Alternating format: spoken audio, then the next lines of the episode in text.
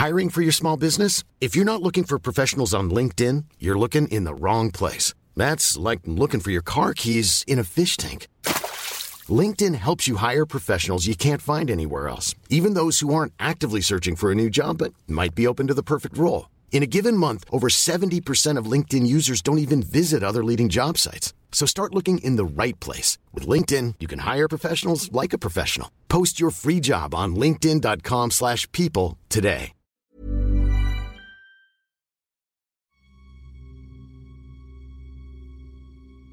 OFW Horror Stories Magandang araw, Sir Jupiter, at sa lahat ng mga tagapakinig ng Sityo Bangungot. Bagong subscriber niyo po ako. Siguro'y nasa isang buwan pa lang. Pero mula nung nirecommend ng kaibigan ko ang YouTube channel niyo sa akin, hindi na ako makatigil sa kakapakinig ng mga nire-release niyong true horror stories. Kaya naman po, nag-decide na akong i-share na rin ang sarili kong karanasan dito. Tawagin niyo na lang po akong Celine, 28 years old at isang English teacher sa Bangkok, Thailand. Dalawang taon na rin po ako dito at masasabi kong mas maayos ang sweldo ko dito bilang isang guro compared sa sahod ko sa Pilipinas.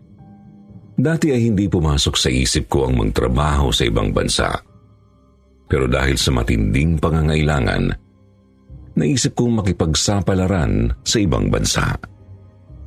Hindi naman ako nagsisi dahil maayos talaga ang trabaho ko dito sa Thailand at talagang nakakapag-ipon ako kahit papaano.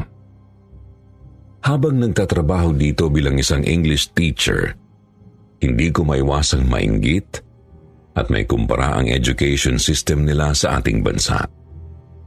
Ibang iba po kasi. At mas ramdam ko ang pagpapahalaga nila sa mga teachers dito. Lalong-lalo na po in terms of compensation. Ramdam ko rin po ang pagmamahal at respeto ng mga students ko at pati na rin ng parents nila. Dahil po sa ipinakita kong husay sa aking trabaho, may kumuha sa akin bilang isang private tutor. Kilala bilang mayamang negosyante ang mga magulang ng estudyante kong si Anchali. Magandang bata si Anchali. Tahimik sa klase. Nagsasalita lang pag tinatawag o tinatanong ko siya. Pero kapansin-pansin po ang angking talino niya. Mabilis siyang makaintindi at nakita ko po talaga ang progress niya in terms of speaking in English. Ngunit para sa parents niya, Mabilis raw na natuto ang kanilang anak dahil magaling akong teacher.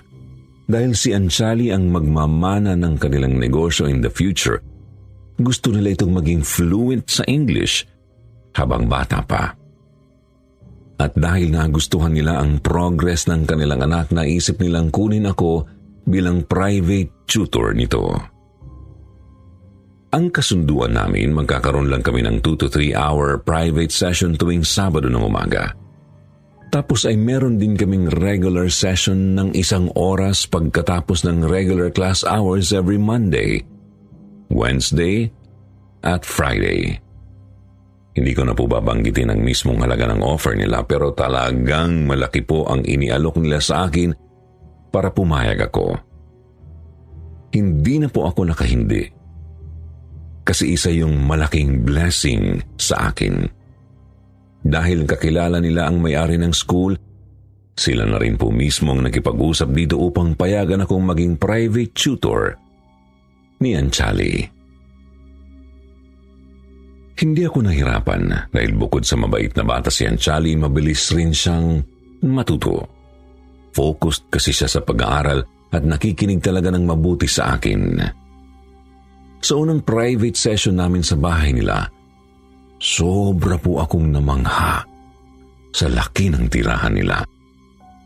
Literal na mansyon. Nakakalula. Nakakabighani ang interior. Marami ring mga katulong doon at may isa pa nga akong nakilalang Pinay maid. May sariling study room si Anchali kung saan kami nag-aaral. Tahimik yun. Puno ng mga libro at iba't ibang kasangkapan sa pag-aaral. Dito ko mas napatunayan na talagang mahalaga sa kanila ang pag-aaral ng kanilang anak. Hindi na ito nakakapagtaka lalo pat nag-iisang anak nila si Anchali.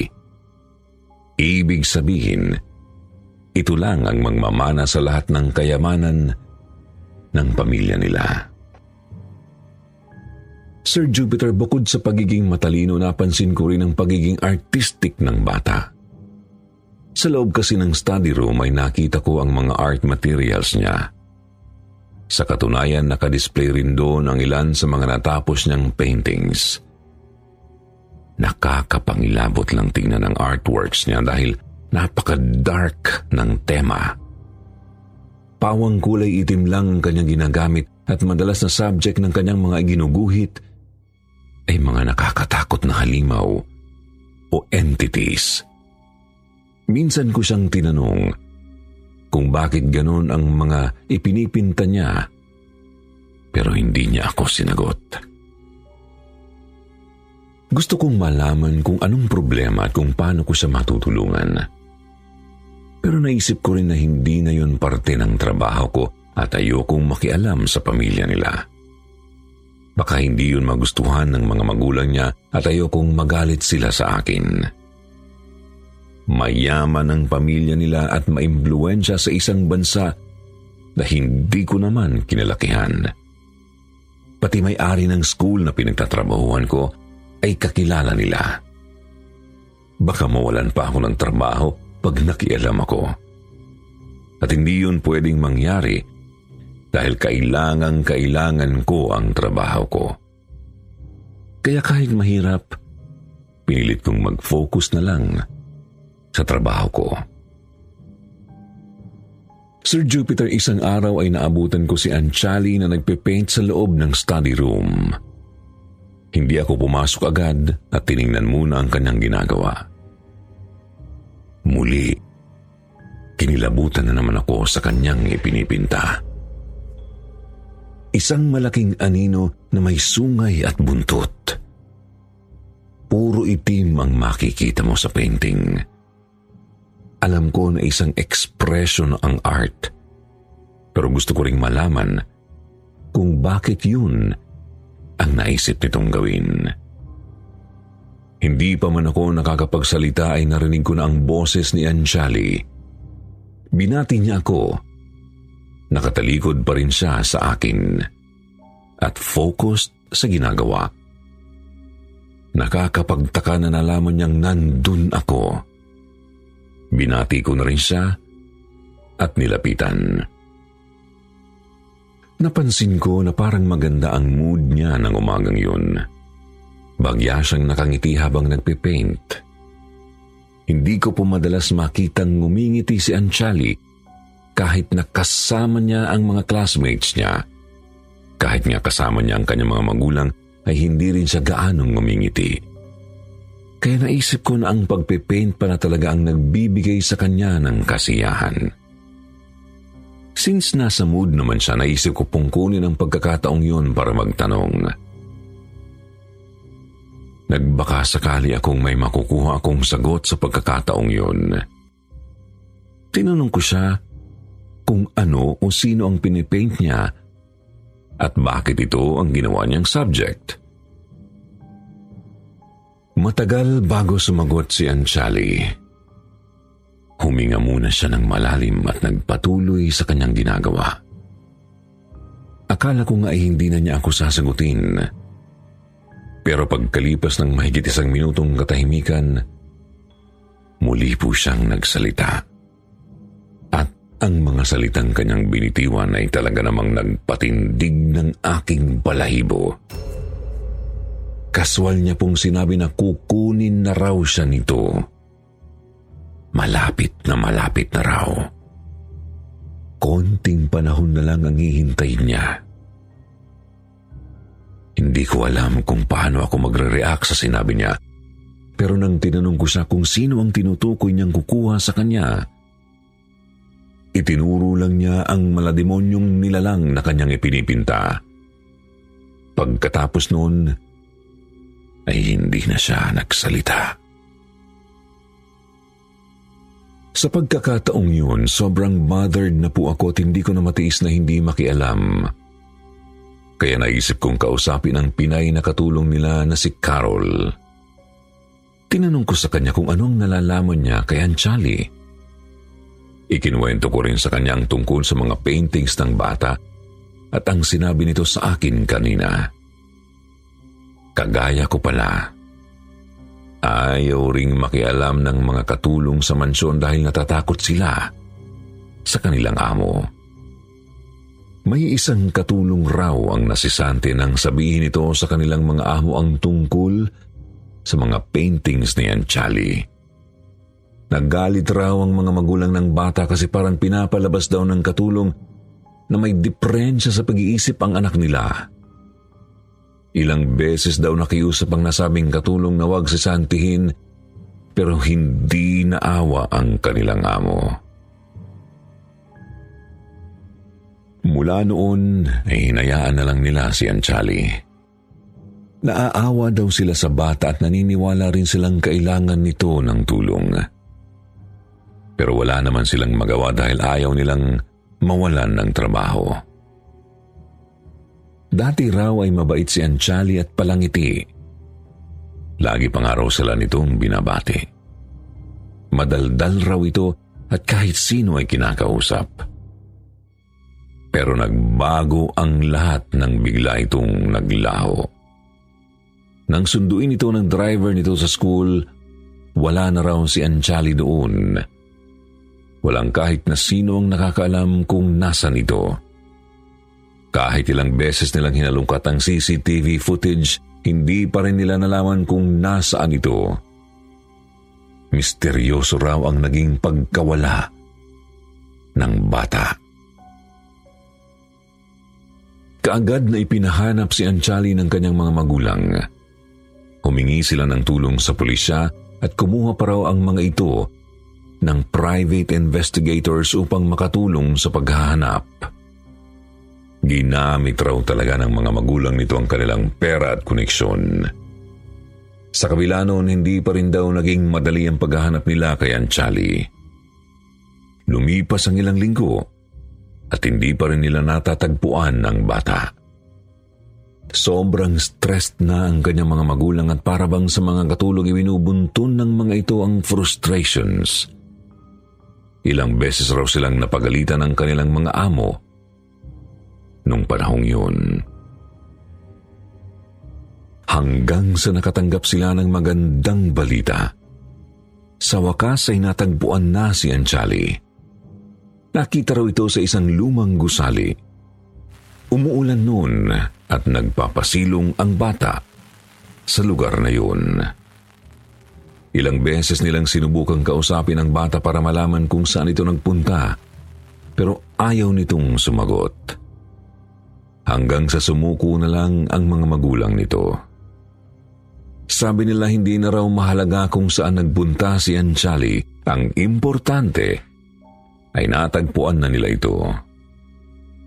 Mula noon ay mas dumoble pa ang pagiging protective nila sa kanilang anak.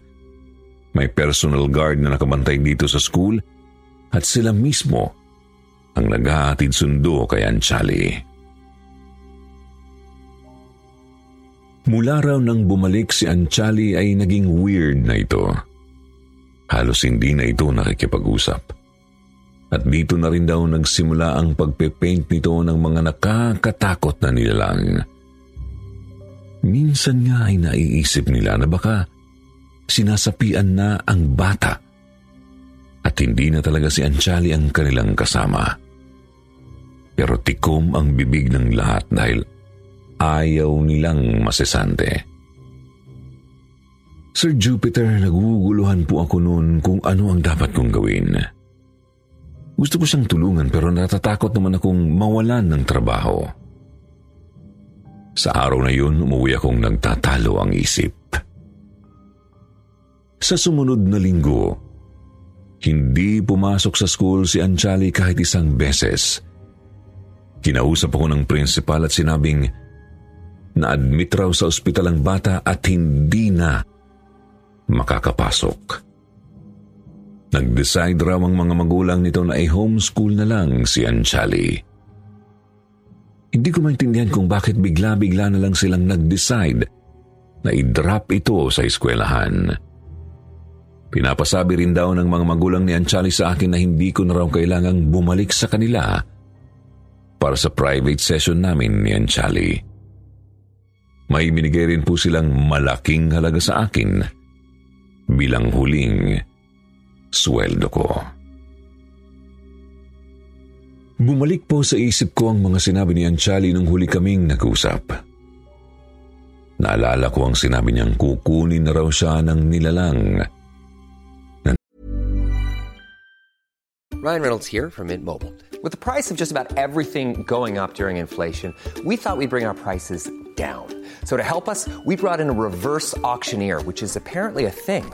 Mint Mobile unlimited premium wireless. Have to get 30, 30, bit to get 30, bit to get 20, 20, 20, bit to get 20, 20, bit to get 15, 15, 15, 15 just 15 bucks a month. So, Give it a try at mintmobile.com slash switch. $45 upfront for three months plus taxes and fees. Promo rate for new customers for limited time. Unlimited more than 40 gigabytes per month. Slows. Full terms at mintmobile.com. There's never been a faster or easier way to start your weight loss journey than with PlushCare. PlushCare accepts most insurance plans and gives you online access to board-certified physicians who can prescribe FDA-approved weight loss medications like Wigovi and Zepbound for those who qualify. Take charge of your health and speak with a board-certified physician about a weight loss plan that's right for you. Get started today at plushcare.com slash weight loss. That's plushcare.com slash weight loss. plushcare.com slash weight loss.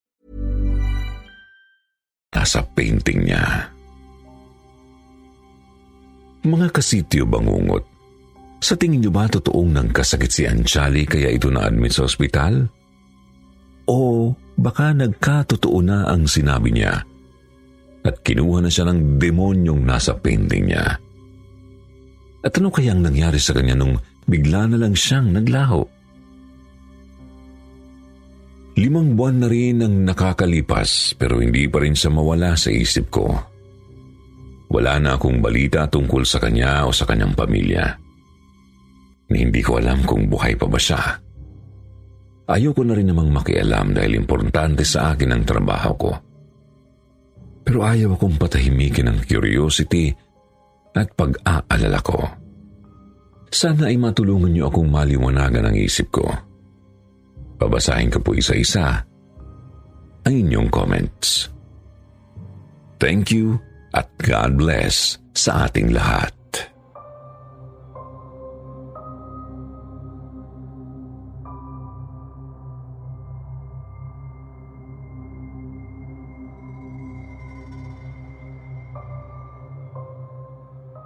Haunted Dormitory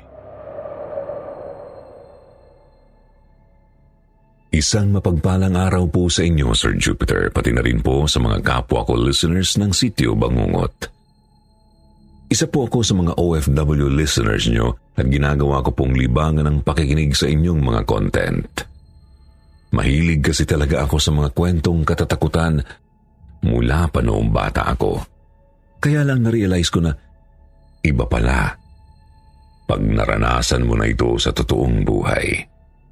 Ni sa hinaga pa hindi ko po inexpect na magkakaroon ako ng pang-horror na karanasan sa buong buhay ko. At sa ibang bansa ko pa talaga ito naranasan. Tawagin niyo na lang po akong Jimmy. 40 years old, tubong Cavite.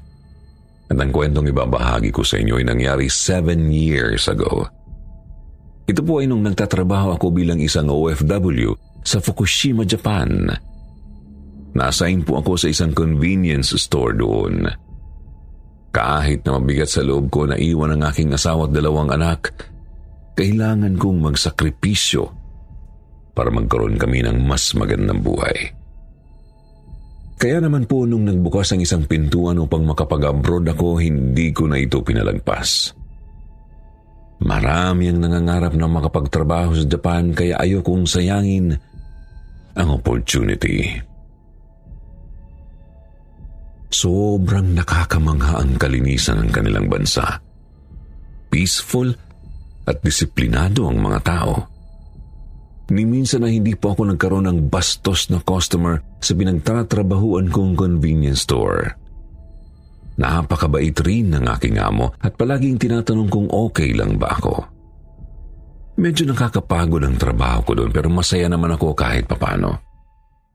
Ayokong magreklamo dahil para sa akin, swerte ako sa trabaho ko. Malaki ang sweldo at saka mabait pa ang amo. Kahit papaano ay marami rin akong naipundar sa Pilipinas.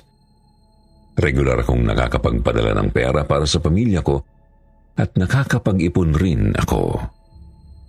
Libre rin ang tinitirhan kong dorm na pwede kong lakarin mula sa convenience store. Nasa 8 to 10 minutes na lakaran lang. Mabuti na rin yun at nakakapag-exercise ako. Nasa isang five-story building po ang dorm na aking tinitirhan, Sir Jupiter. Nasa third floor po ako. Simple lang po ang structure noon. Hindi magarbo, pero hindi rin naman pangit tingnan. Tsaka hindi na rin naman yun ang mahalaga sa akin.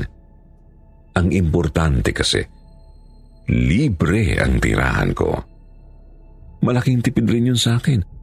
Tsaka komportable naman ako sa dorm ko, kaya wala akong mairereklamo. Maliit lang ang dorm ko. Kasya lang ang isang kama maliit na mesang kainan at ang maliit na cabinet. Mayroon din akong isang maliit na banyo sa loob. Pang isang tao lang talaga. Pero ayos lang. Nakakahinga naman ako at nakakagalaw na maayos. Okay na rin yun sa akin dahil maliit lang ang lilinisin ko. Sakto dahil palagi akong busy sa trabaho at pagka-uwi sa dorm, puyat na puyat na ako. Trabaho at dorm lang ang routine ko, Sir Jupiter. Minsan ay pinagbibigyan ko ang mga kapwa Pinoy na gumala at uminom. Pero mas pinipili ko pa rin magpahinga sa day off ko. Maayos naman ang lahat sa pananatili ko sa Japan. Pero nagumpisa po itong magbago nung tumungtong ang buwan ng Marso. Napansin ko na may mga nagtatakbuhan sa labas ng kwarto ko. Nakakapagtaka dahil ang alam ko, dalawa lang kaming nakatira sa third floor. Pero bakit parang napakarami ng taong nagtatakbuhan sa labas? Literal na gabi-gabi ko silang naririnig. Pero kung dati ay mga yabag lang ang naririnig ko, isang gabi, nakarinig na rin ako ng mga sigawan. Sigawan mga taong nagpapanik.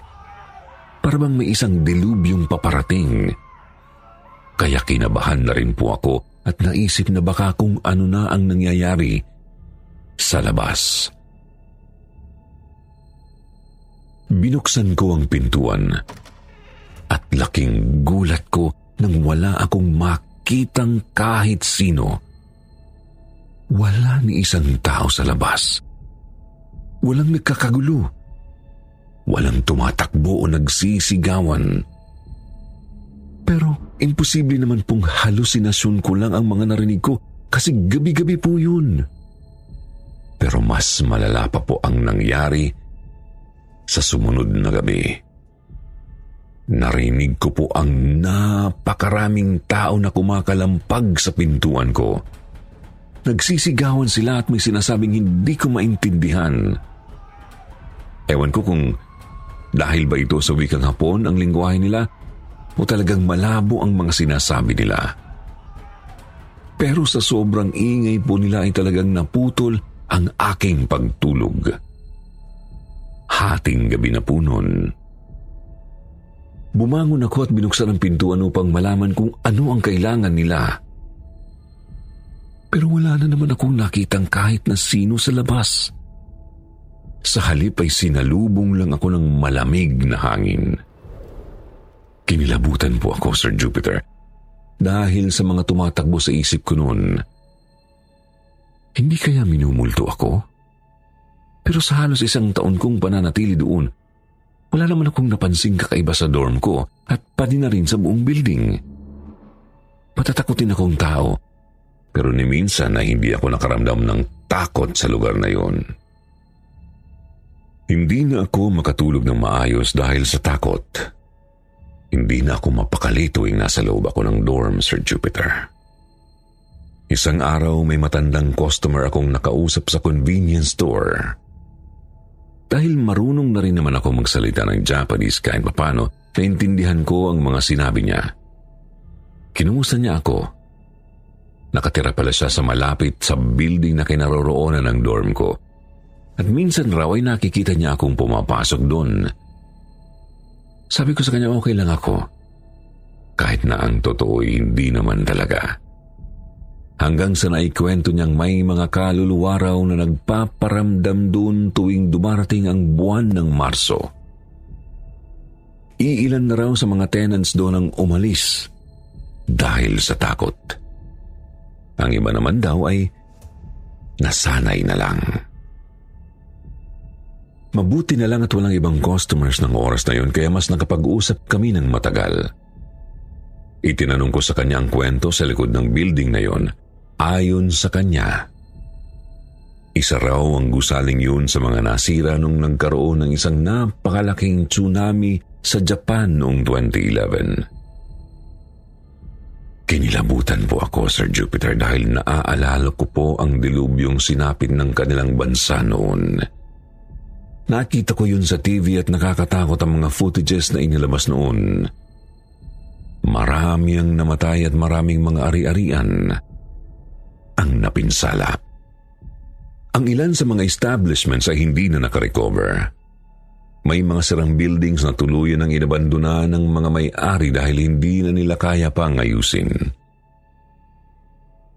Pero ang building na kinaroroonan ng dorm ko, sinikap daw talaga itong ipaayos ng may-ari. Hindi man ito kasing ganda ng dati, at least daw ay operational pa rin at nagiging source of income pa rin ng may-ari. Pero marami raw ang mga nasawi sa loob ng gusaling yun. May mga natrap, may mga tumalon at may ibang sumuko na at mas piniling mamatay sa loob. Maraming bangkay raw ang natagpuan sa building at hanggang ngayon raw, hindi pa rin mapakali ang kaluluwa ng mga nasawi sa tsunami noong 2011. Tuwing sasapit ang buwan ng Marso, nakakarinig ang mga tenants ng mga nagtatakbuhan sa pasilyo. May mga nagsisigawan at umiiyak. Pero kinilabutan siya nang sabihin ko sa kanyang na-experience kung kinakalampag nila ang pintuan ng kwarto ko. Dahil po doon, ang sabi niya sa akin ay magdasal raw ako gabi-gabi.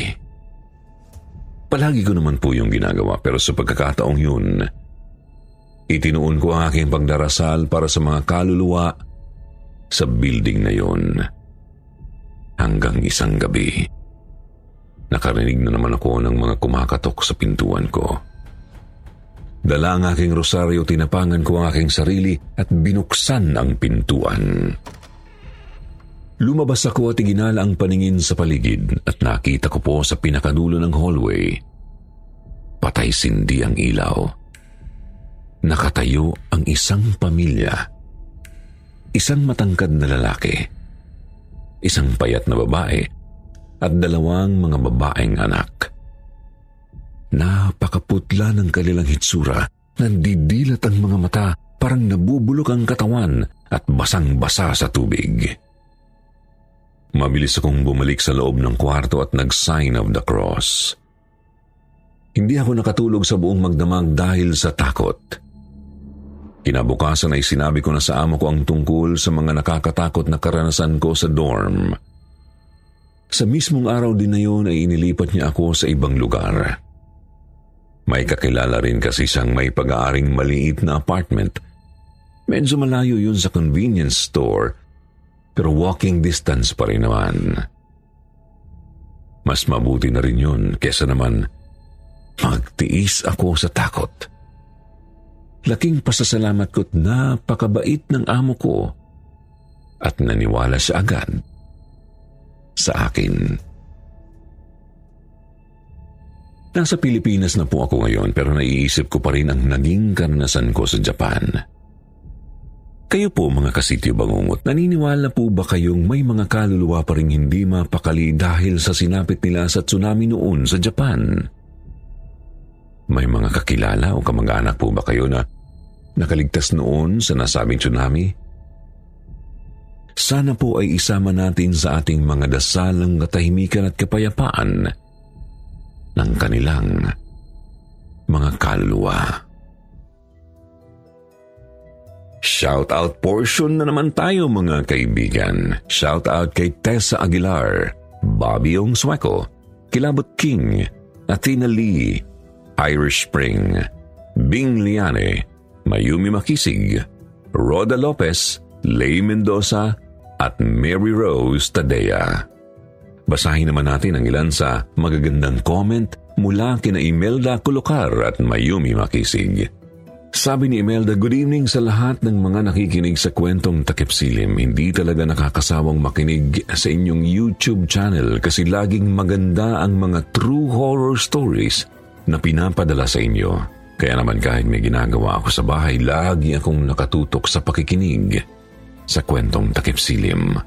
More power to you and God bless. Hello po, Sityo Bangungot.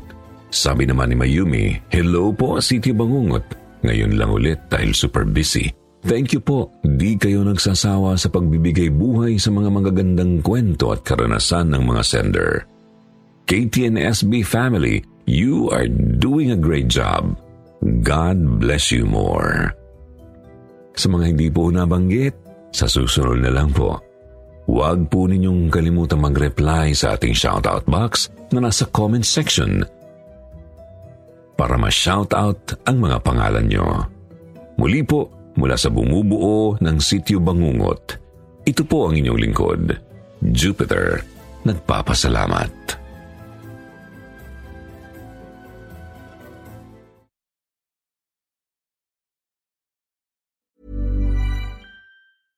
Hey, it's Paige DeSorbo from Giggly Squad. High quality fashion without the price tag. Say hello to Quince. I'm snagging high-end essentials like cozy cashmere sweaters, sleek leather jackets, fine jewelry, and so much more. With Quince being 50 to 80% less than similar brands. And they partner with factories that prioritize safe, ethical, and responsible manufacturing. I love that. Luxury quality within reach. Go to quince.com slash style to get free shipping and 365 day returns on your next order. Quince.com slash style.